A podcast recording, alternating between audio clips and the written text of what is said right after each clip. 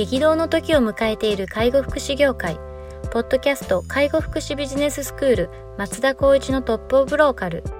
大手外資系アパレル会社のトップセールスマンから介護福祉事業経営者に転身した松田光一がこれからの介護福祉経営に求められるものについてお伝えしていきます。既存事業がうまくいかなくなってきた。今後の事業展開が不安などのお悩みを抱えている経営者の方。異業種から介護福祉業界への参入を考えている経営者の方。これからどんどん事業を拡大していこうと考えている経営者の方。など介護福祉ビジネスの入門から応用までさまざまなステージの方に楽しんでいただける番組です。こんにちは。ナビゲーターの松本真二です。ポッドキャスト介護福祉ビジネススクール松田光一のトップオブローカル。トップオブローカルとは介護福祉事業において地域に密着し地域に愛されることで地域のナンバーワンになることです。松田さん本日よろしくお願いします。よろしくお願いします。はい。今日はですね、えっと、ニュースを取り上げたいというふうに思っております。えっとリタリコさんですね、はい、えー、リタリコ仕事ナビ、えっと、障害福祉事業者に対する公費請求業務の効率化支援を開始というような内容です。はい。ちょっとニュース読まさせていただきます。え障害のない社会を作るというビジョンのもと障害者向け就労支援事業や子どもの可能性を広げる教育事業を展開する株式会社リータリコが運営する働くことに障害のある方の情報就職情報サイトリタリコ仕事ナビでは、え就労系障害福祉サービス事業者に対する経営支援パッケージ事業所運営サポートパックを提供していますと。でこの度情報発信や運営ノウハウ提供に加えて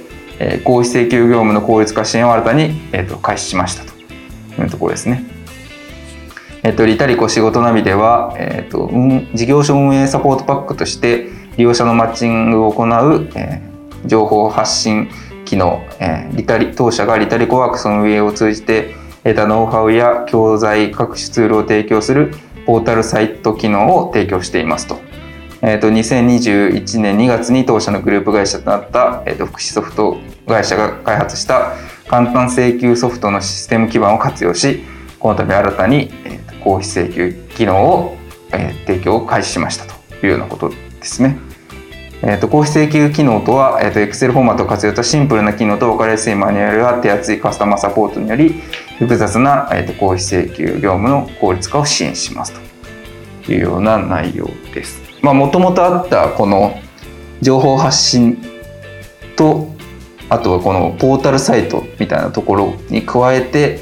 公費請求機能を、えーと、追加したよっていうような内容ですかね。はい、なるほどついにリタリコさんがこの請求周りに入ってきたって感じですかね。そうですねいろいろとあのえーと、リタリコさんもそうですし今アドバイスもやらせてもらってる SMS さんカイポクさんもそうなんですけど、まあ、あのここに関わる方々を何人か僕も承知してるんですけども、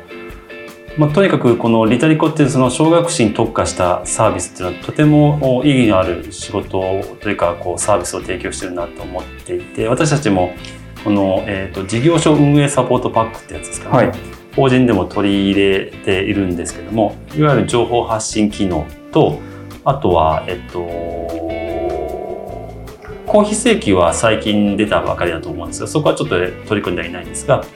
運営サポートパックっていうのはまあ一応加入させていただいていて、はいはい、どんな内容かというといわゆるこう自分たちの事業所を、まあ、リタリコのポータルサイトを通じてえっと、エンドユーザーさんいわゆるこう利用を検討している方々に情報を発信してくれてるんですねでそこで見た方が問い合わせをウェブや電話でしていただいてなるほど、まあ、とにかくあの情報発信していただいて利用の獲得、うんうんうん、集客の、まあ、促進にかなりあの活用できているということもあるのでこの障害福祉サービスをやっている方々はこのリタリコを、まあ、ちょっと宣伝みたいな形になっちゃいますけども、うんうん、やっていただくことで一定の効果はあると思います。なるほど。あと障害児に限ってだと思うんですけどもそのノウハウや教材ありまところはかなり7万点ぐらいあるのかな、はい、確か。7万点？はい、7万点ぐらいあって。すごいですね。まあその、えっと、レベルに合わせた形で、えー、まあ、多分月で毎月更新しながら新しいものどんどん増えてると思うんですけど、はいろんなあの子どもたちの状況に合わせたサービスツールがあるのでかなりその現場に対しても業務負担軽減だったり効率化があの生まれるのでここもやっぱり使っていただくとある程度他のサービスと差別化できたりするからこれも集客ややっぱこうサービスの向上につながるんじゃないかなと思いますね。ポータルサイト機能ってやつですね。そうですね。利用者向けの教材とかがあるわけです、ね、そうですそうです。それはあの現場もそんなにこのえっと現場独自で何か購入するよりはこれを使ってまあプリントとかは必要かもしれないですけど、あるしあとは研修。あのウェブツール動画ツールがあってそれであの自動発達支援とは何ぞやみたいな、はいはいはい、放課後等デイサービスは何ぞやみたいなところの,、はいはい。あの制度上のお話も動画でできるのでこれそれこそ処遇改善とか特定処遇改善加算の研修の一環として活用できるのでなるほど。うまくそこの部分は利用できるというところではあのかなり有効活用できるようなところだと思います。そういうことですね。あと公費請求支援っていうのは多分背景としてはあの公費請求できるようなシステムをつ作っている会社を多分 M&A されて、そうですね。書いてありましたね。はい、それをまあうまくあのリタリコのサービスに載せながら、まあ、障害福祉に特化した請求ソフトうんうんを、まあ、あのオープンしてってでもあの介護の方も確か参入してきたと思います。あ介護の請求はい、ですか？介護の請求ソフトも作って確か一律であの1万円以下だったと思いますね。で、えへっと、普通各サービスごとと思うんですけど、はいはいはい法人で契約していく話なんで通常例えば SMS とか買いポケの場合はデイサービスだったらデイサービスで、えっと、いくら訪問介護でいくらなんですけど確かワンパックだと思います。え。でかつ請求代行もできますしあとはそうですね事務方の作業も全部バックアップするって話だったんでへ SMS としてはかなり驚異的な部分に今後なり得るのかなっていう話をつい最近したばかりです。あそうなんですね はい、や確かにこう法人契約されてしまうとコストダウンになるしそうですね。請求代行してくれるんだったらやってほしいみたいなとこいっぱいありそうですよね。そうですね。だからこういったところでは着眼点がすごくやっぱりこう宣言の目があるというか、うんどちらかというとまあ1番よりも2番戦時的な部分で出てきてはいますけどもかゆいところに手が届いていてそうですねそこの部分でのなんだろうなパフォーマンスって言ってるところでは費用対効果は多分一定のお価値が皆さん感じられるかもしれないですね。なんか後発だからこそ取れる戦略ではありますよね。そうですね。あとは何よりもそのうんとサイトとか見せ方あと使い方がシンプルでかつ見やすいとか、うんうん。まあ、分かりやすいとかあとは可愛い綺麗とかっていう評判も僕も聞いているのでそういったところはやっぱりこうイメージを持って作ってるんじゃないかなと思いますね。なるほどですね。いやこの辺のなんて言うんですか？僕もちょっと昔渦中にいたうん人間なんであれですけどなんか熾烈な競争が始まってますよね。でもあの例えば SMS 介護系は多分介護に特化しようって話だと思うんですけど、まあ、あの私も関わらせていただいている中で、まあ、介護はそうですけども障害児の請求だったりとうんかサービスっていうのも多分システムを作ってきましたと。で今その世の中の背景としてどうなるかって言ったらやっぱ介護福祉の一体型？はいはい、はい。強制型っていう部分がやっぱり言われてるのではい。リタリコが例えば障害福祉に特化してますけど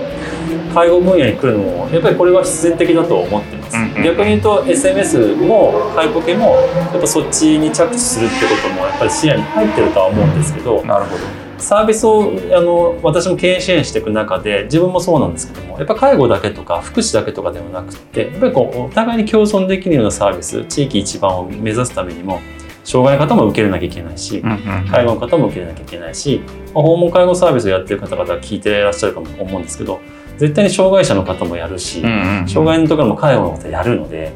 いうことでいくと両方あるシステムがあってそこをワンパックっていうか一気通貫でできるシステムを作んなきゃいけないっていうのは、まあ、普通に考えることじゃないかと思いますよね。そうっすよね。確かに今回の制度改正のなんかテーマみたいなところでこう共生型社会に向けたこう取り組みのこう一発目みたいな感じだったんで、まあそのこうなんていうんですか地域包括ケアで高齢者向けに作ってきたこう基盤を障害者の方たちにもこう使ってっていう流れになっていくってなるとまあ確かにそそっちの国がそういう方向性定めてるんだったら